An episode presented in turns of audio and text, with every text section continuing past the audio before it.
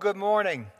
This past week, I did something new. I'm a boy from the Burgh. I grew up in Pittsburgh, but there's something in Pittsburgh that I have never done in my life until this past year. I went to the aviary.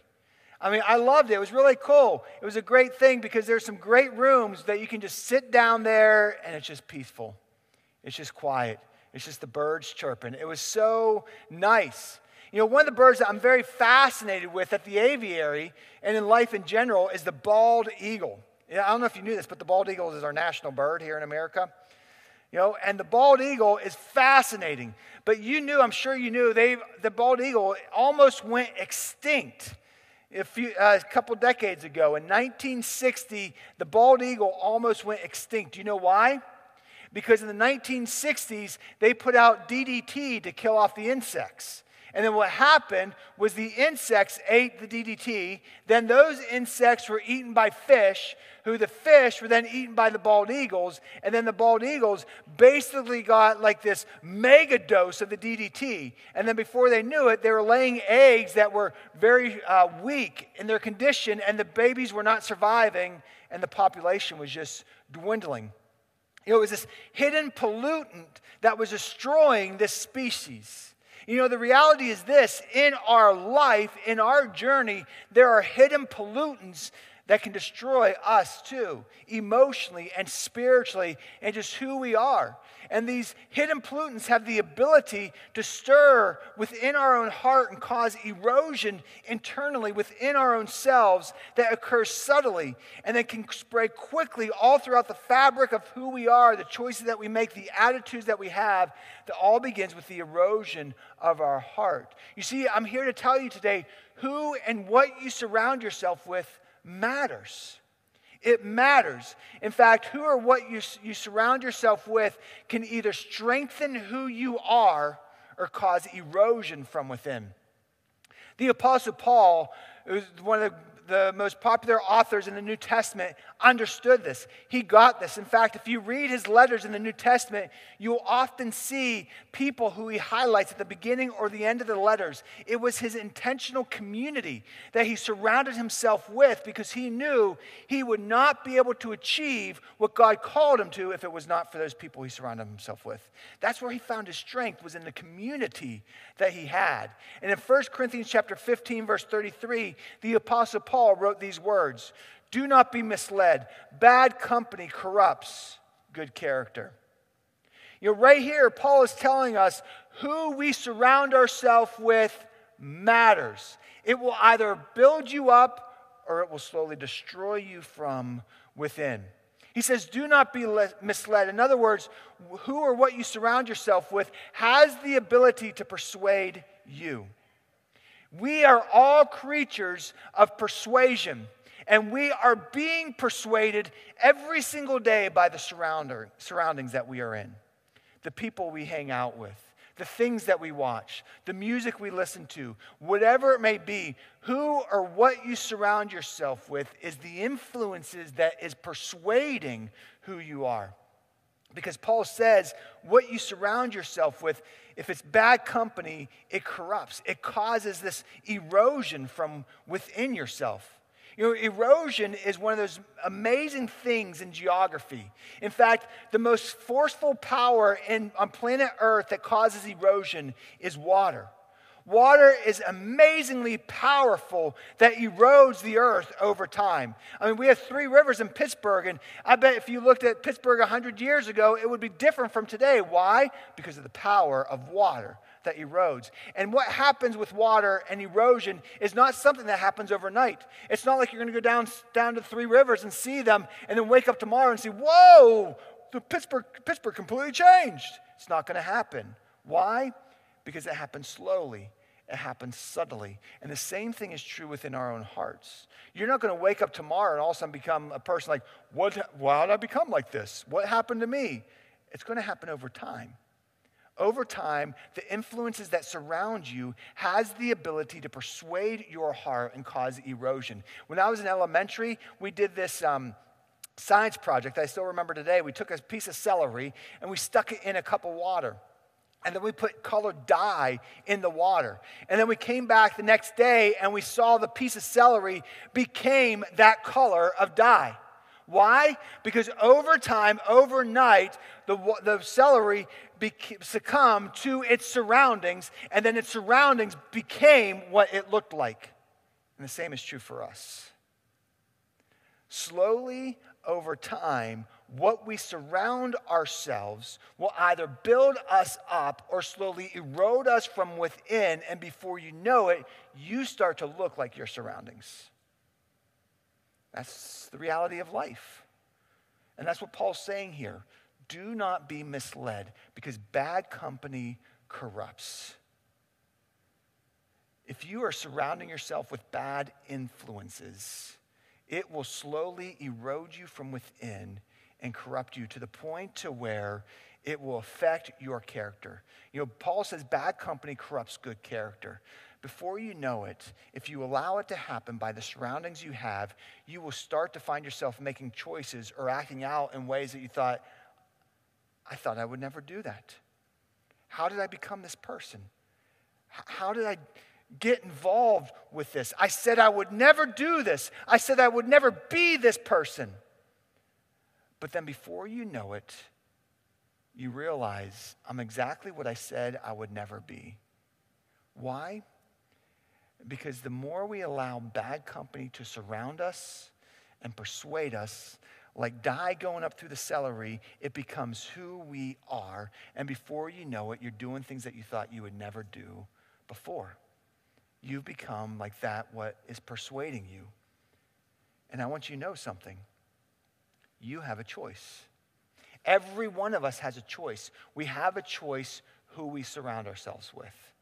You have a choice what influences you allow into your life by the people you hang out with, by what you watch, by what you listen to. You have a choice. We all do. You see, my friends, the people we choose to surround ourselves with influence our behavior. They truly do. What you surround yourself with influences who you are. And so often we tend to be attracted by the very things that we struggle from within. It's like this magnetic force. You know, what happens is we start to have these struggles or questions or whatever from within us, and before we know it, we tend to be pulled towards influences that tend to um, exemplify and build upon what is already within us and what we're struggling with. And we cannot escape it. We are relational beings. The influences that surround us motivate us towards the choices we make, the behaviors that we have. And that's what we see with a couple people in the New Testament. In fact, this final week that led up to Jesus on the cross when he gave up his life for us, there was two people, two disciples who were big players this week. You know, who had amazing storylines that paralleled with each other but had different results in the end. Both of them were influenced by their surroundings. Both of them made poor choices. The first was Judas. Judas, as I'm sure you've heard, is the one who betrayed Jesus. You know, in the smart theologian world of people, they, they debate on what really was the root cause that, that, that pushed Judas towards betraying Jesus. You know, there's some theologians that, that believe it was greed.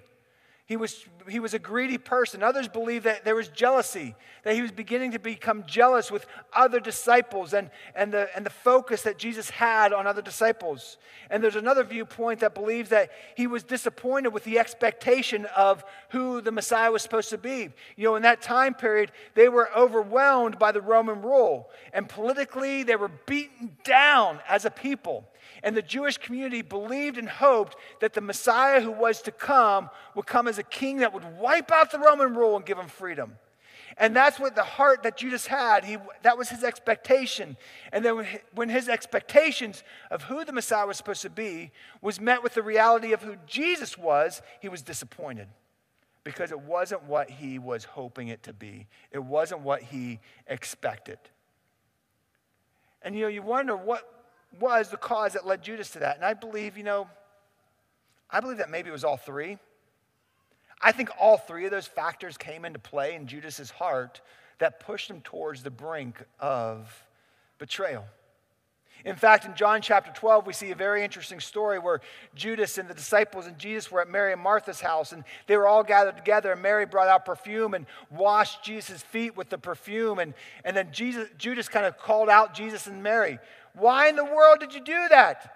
You could have sold that perfume and sold it to the poor. And in that moment, Judas was trying to act all high and mighty and holy. Look how great I am. And then this is written about him in John 12, verse 6. He did not say this because he cared about the poor, but because he was a thief. As a keeper of the money, of the money bag, he used to help himself to what was put into it. You see, begin to see the erosion happening within his own heart. And I think ultimately Judas was disappointed. He was disappointed because his expectations of who he wanted Jesus to be and the reality of who Jesus really was just clashed. It clashed. And I think that's what happens to us.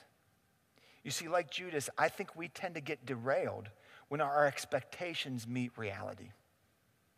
So often, we are so focused on our expectations of what reality should be that when we're faced with reality, we're, uh, we're just, we have a war within ourselves because it's not what we expected. It's not what we wanted. You know, in every environment in our life, in every relationship that we have, we carry with our expectations. We have expectations within our family and how things should happen at different times when we get together. We have expectations within our own society. We have expectations at work. We have expectations when we walk into church and how we, how we expect church to be. And we even have expectations on how we view Jesus and who Jesus should be to us. We all have expectations that we carry around with us. And we need to be real with that because sadly, sometimes our expectations create a false reality within us.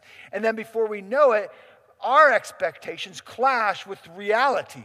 And so I think there's a really valid question we need to ask ourselves Are the expectations that you have realistic? I mean, just be real with yourself for right now the expectations that you carry in life, how you view Jesus, in your relationships, are they realistic? Are they realistic? I remember when I was a teenager and I went to this weekend retreat, it's called PCTC. And, and, I was so excited this one particular year because one of my best friends from school was coming along. I invited him, and he was going to join us for this weekend. And I thought, this is going to be great. I'm going to have one of my friends there. We're going to have a great weekend. It's going to be so much fun. We're going to enjoy the weekend. And then something crazy happened. He began to make friends with other kids in the group, youth group, which in reality was pretty awesome, you know, because he's building relationships with other kids in the church and getting plugged in. But that wasn't my expectation. I wanted to hang out with him that weekend. I wanted to have fun that weekend. And I remember one night in particular, we went to the main uh, worship event, and I sat down in this one row, and then my buddy and, and the other guys from the youth group were walking in, and I was expecting they would sit right down next to me. And then before I know it, I looked around, and they sat in a row behind me. And I was sitting there by myself. And I started to get angry and I started to get disappointed.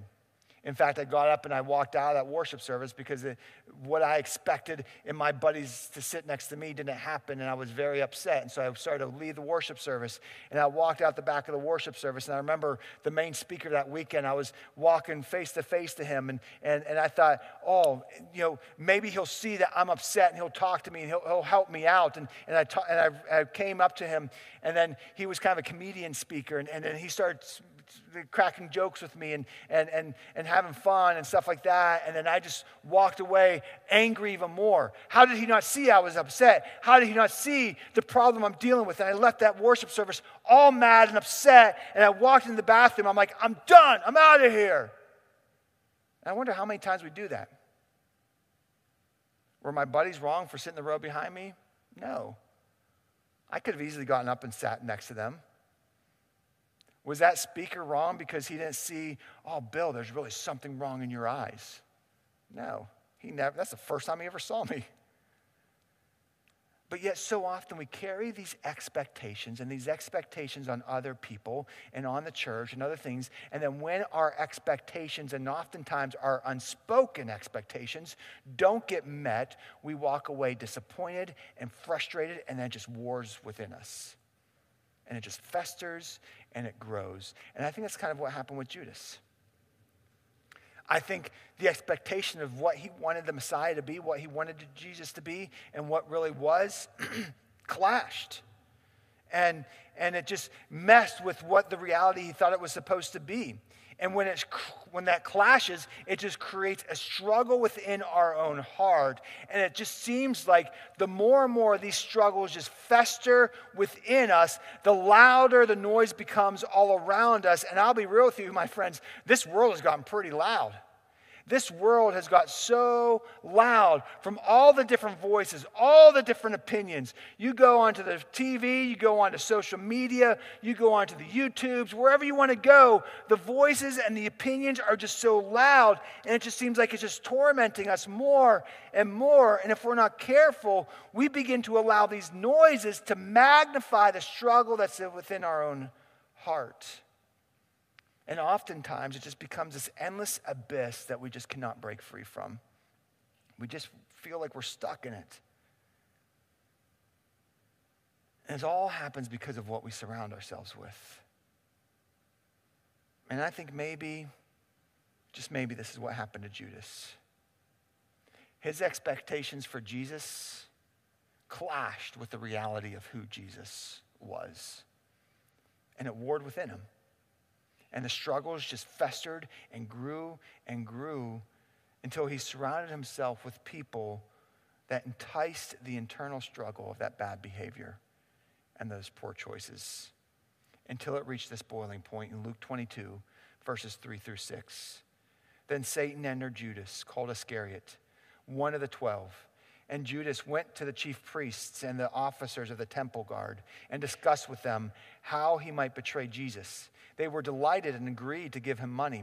He consented and watched for an opportunity to hand Jesus over to them when no crowd was present.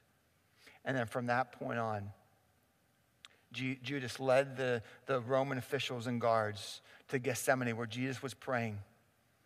And with a simple kiss, he betrayed his king. And then from that moment on, and you can read about this in Matthew 27 from that moment on, Judas was filled with remorse and ran into isolation that led him to his final demise. You know, here's, here's the truth behind it all. When poor choices are made and the consequences of those poor choices become reality, then we often learn who really is our support network, who really is there for us. And so often, the community that we thought we, the, bat, the, the company that we thought we surrounded ourselves with, that egged us on to make those poor choices, all of a sudden aren't there when consequences arise. You see, Judas, he ran back to the high priests. Immediately after all this happened, he ran back to them. Guys, listen, he said, I was wrong. He's innocent. I messed up. Please let him go. He's not a criminal. Take the money back. I don't even want it anymore. And you know what the high priest said to that? Said to Judas? What's this to us? I mean, this was your choice, Judas. I mean, this is on your hands. This is your responsibility. And then from there, Judas ran into isolation. And he hid. You know, so often, my friends, poor behavior and poor choices will ultimately create isolation. That's what it does.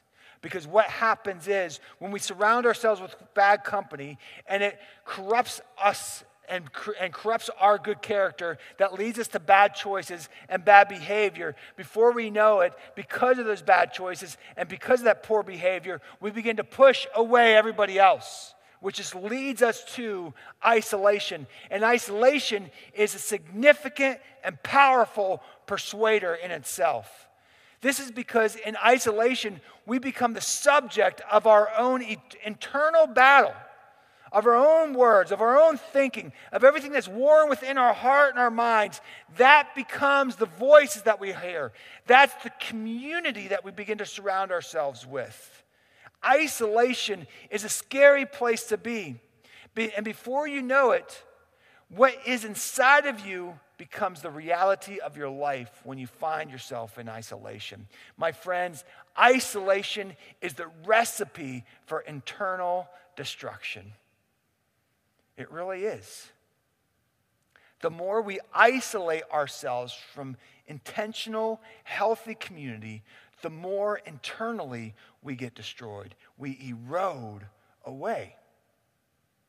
You know, one of the most intriguing storylines of the crucifixion is not just Judas, but Peter. Peter's story is paralleled with Judas' story. I, I really find this fascinating. like Judas, Peter was struggling. He was really struggling within. Who is Jesus? What is happening? What's going on? I'm so lost. I'm so confused. I can just only imagine what's going on with Peter. The night that Jesus was betrayed in that garden, First, he was saying, Jesus, I will never betray you. Then he was trying to be forceful with the guards and with his, his sword, trying to cut off an ear and protecting Jesus. And then he followed Jesus. He was the only disciple who followed Jesus. And what was about to happen, Jesus predicted that very night Peter, you're going to betray me. No way, he said. This is impossible.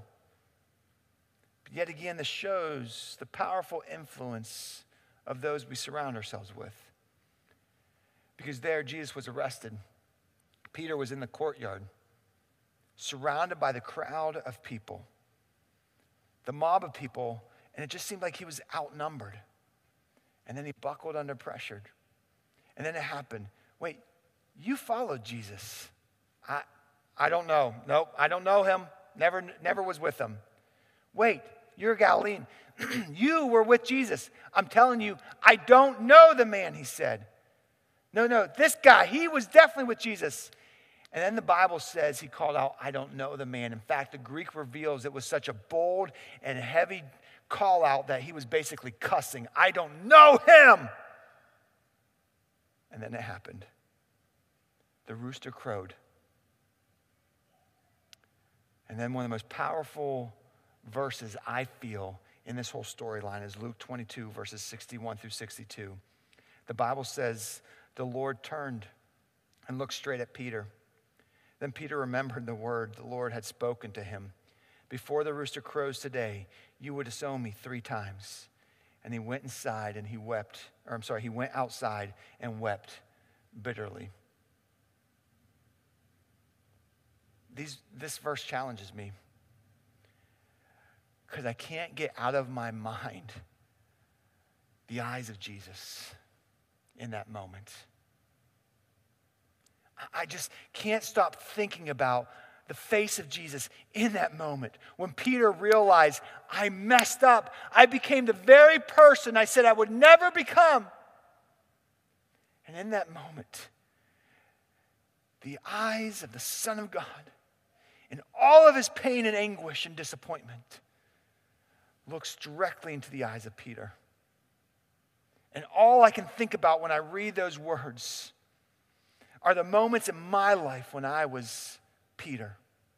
The moments in my life when I allowed the crowd to motivate me to poor choices, to deny Jesus. And how Jesus would just look at me, Bill. Why? Why did you do that? You know, Jesus looking at Peter's cut him to the heart. He realized what he had done. He was humiliated and he was ashamed and he was broken. Why? Because he allowed this crowd of people to influence him to make a poor choice, to deny Jesus. And so often I think in our life we do that because persuasion is powerful we allow other people to persuade us so often. Maybe because we feel like we're outnumbered. Maybe because we feel like we don't want to stick out like a sore thumb. We don't want to be different. We don't want to be questioned. We don't want to be challenged. Whatever it might be, we just kind of go with the crowd like Peter did.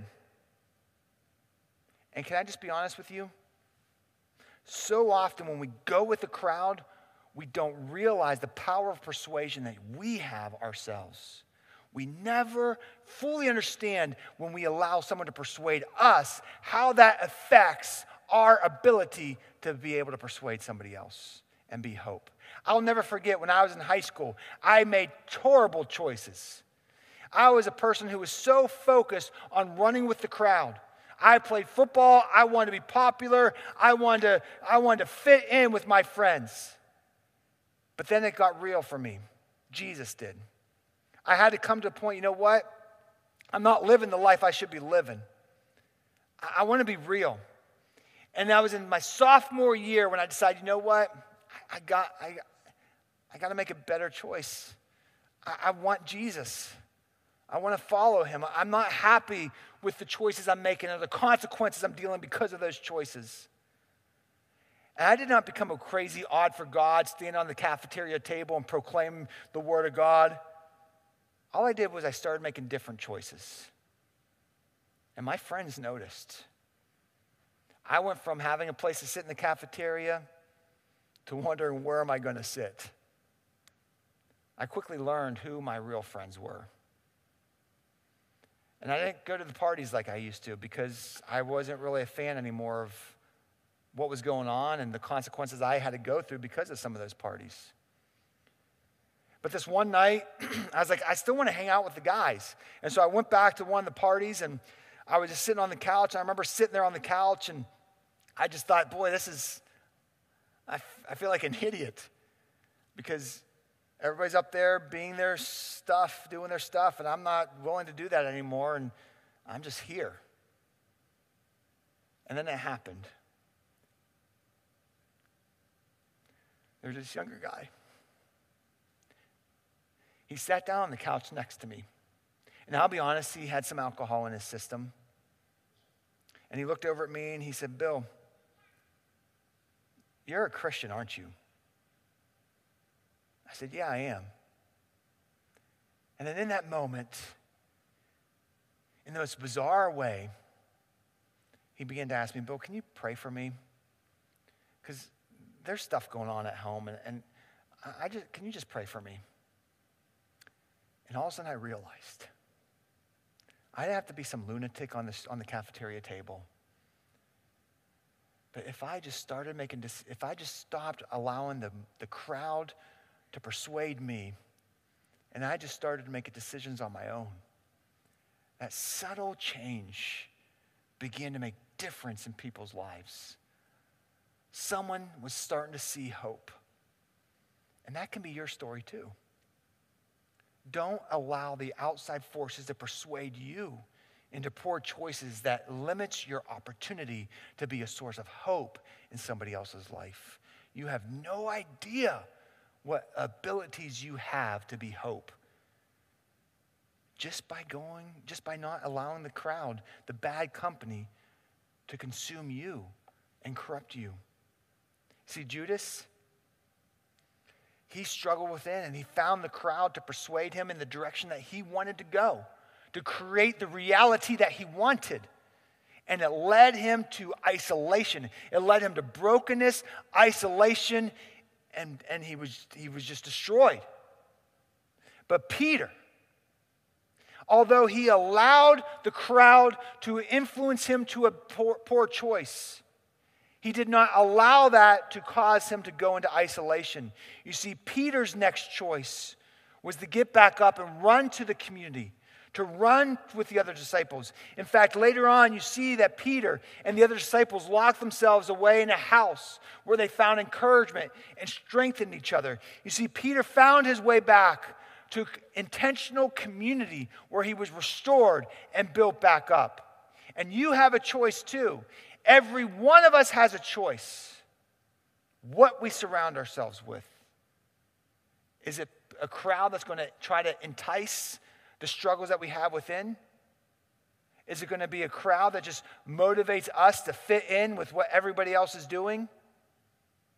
Or is it going to be an intentional community that is there to encourage you in helping make the next right steps that your heart and your life may be restored from within.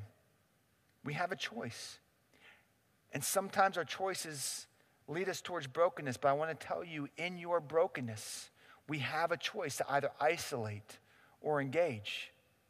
You know, our surroundings make significant impacts on our hearts. And sometimes our surroundings slowly corrupt our hearts and uh, cause us to isolate and, and break us down, or it can build us up. You know, after the resurrection story, when, P- when Jesus came back to life, a little while later, we see Peter and the, and the other disciples with Jesus centered around a fire, cooking a meal. And then, there in that moment, Jesus asked Peter three very important questions Peter, do you love me? Yes, Jesus, I love you. No, Peter, do you love me? Yeah, I love you. Feed my sheep. Peter, yeah, man, do you love me? Yes, Lord, I love you. Feed my sheep. In that moment, in the intentional community that Peter found with Jesus and the disciples, he was restored. You see, my friends, good company restores us by encouraging us and helping us see what our purpose is in life. It motivates us to good choices. It motivates us to good behavior and see who we are truly to become. It's all about who we surround ourselves with and what community we run towards. Please don't miss out on this important truth. It's so basic, but so important to not forget. Bad company corrupts, good company restores. Who you surround yourself with matters.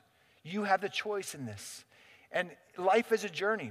And through the journey, sometimes we're left broken and beaten up, and sometimes we're left disappointed. And sometimes, because of that, we fall.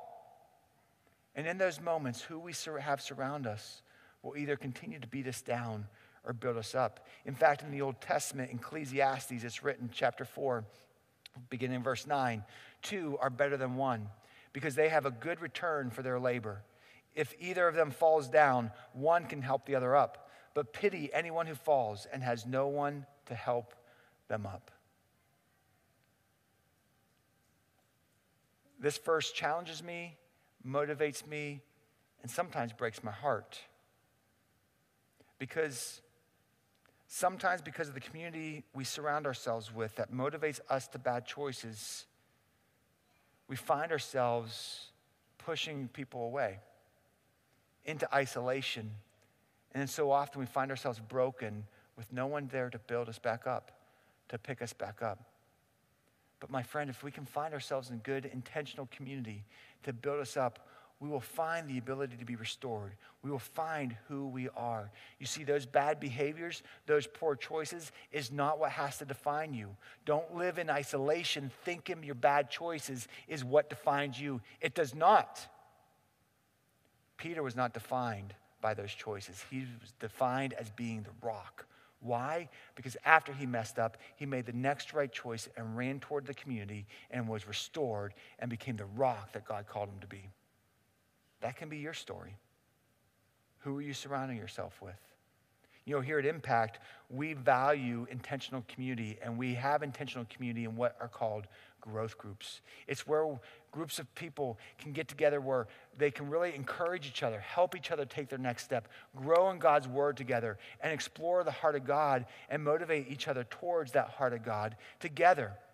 And I know that some of you here online or in person are not, maybe not familiar with growth groups. Maybe you're thinking, Bill, I, am not ready to jump into a small group where people are going to talk about the Bible. I don't even know what to expect in there. I'm kind of afraid to take that step because I don't really know what to expect in there. If that's you, we would love just to grab a cup of coffee and talk to you about that and, and no pressure. We just want to tell you about all the great things that happen within growth groups, what they're all about, answer your questions to help you learn more about what that is. Because it is a great place where I believe that if you invest into an intentional community of a growth group, you will find encouragement and strength in your own heart and in your own journey.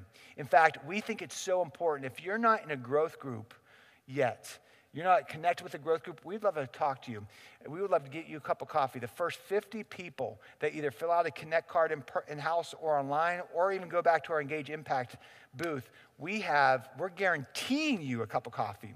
The first 50 people, we have a Starbucks coffee waiting for you. We just want a chance to talk to you more about what the growth groups are all about, how it can be a blessing in your life and your journey. Will you take us up on a cup of coffee? just for some time to, for us to talk to you a little bit more about what the growth groups are all about and how they can be a blessing for you. Fill out in the Connect card. Just put growth groups, whether in house or online, or come back to see one of our, our um, uh, leaders at the Engage Impact, and you can get a card today. But we would love to talk to you a little bit about the growth groups and how you can be blessed by investing in that community. Because who you surround yourself with matters. It matters. Don't live in isolation. Don't be destroyed by the erosion that happens because of isolation or the influences around us.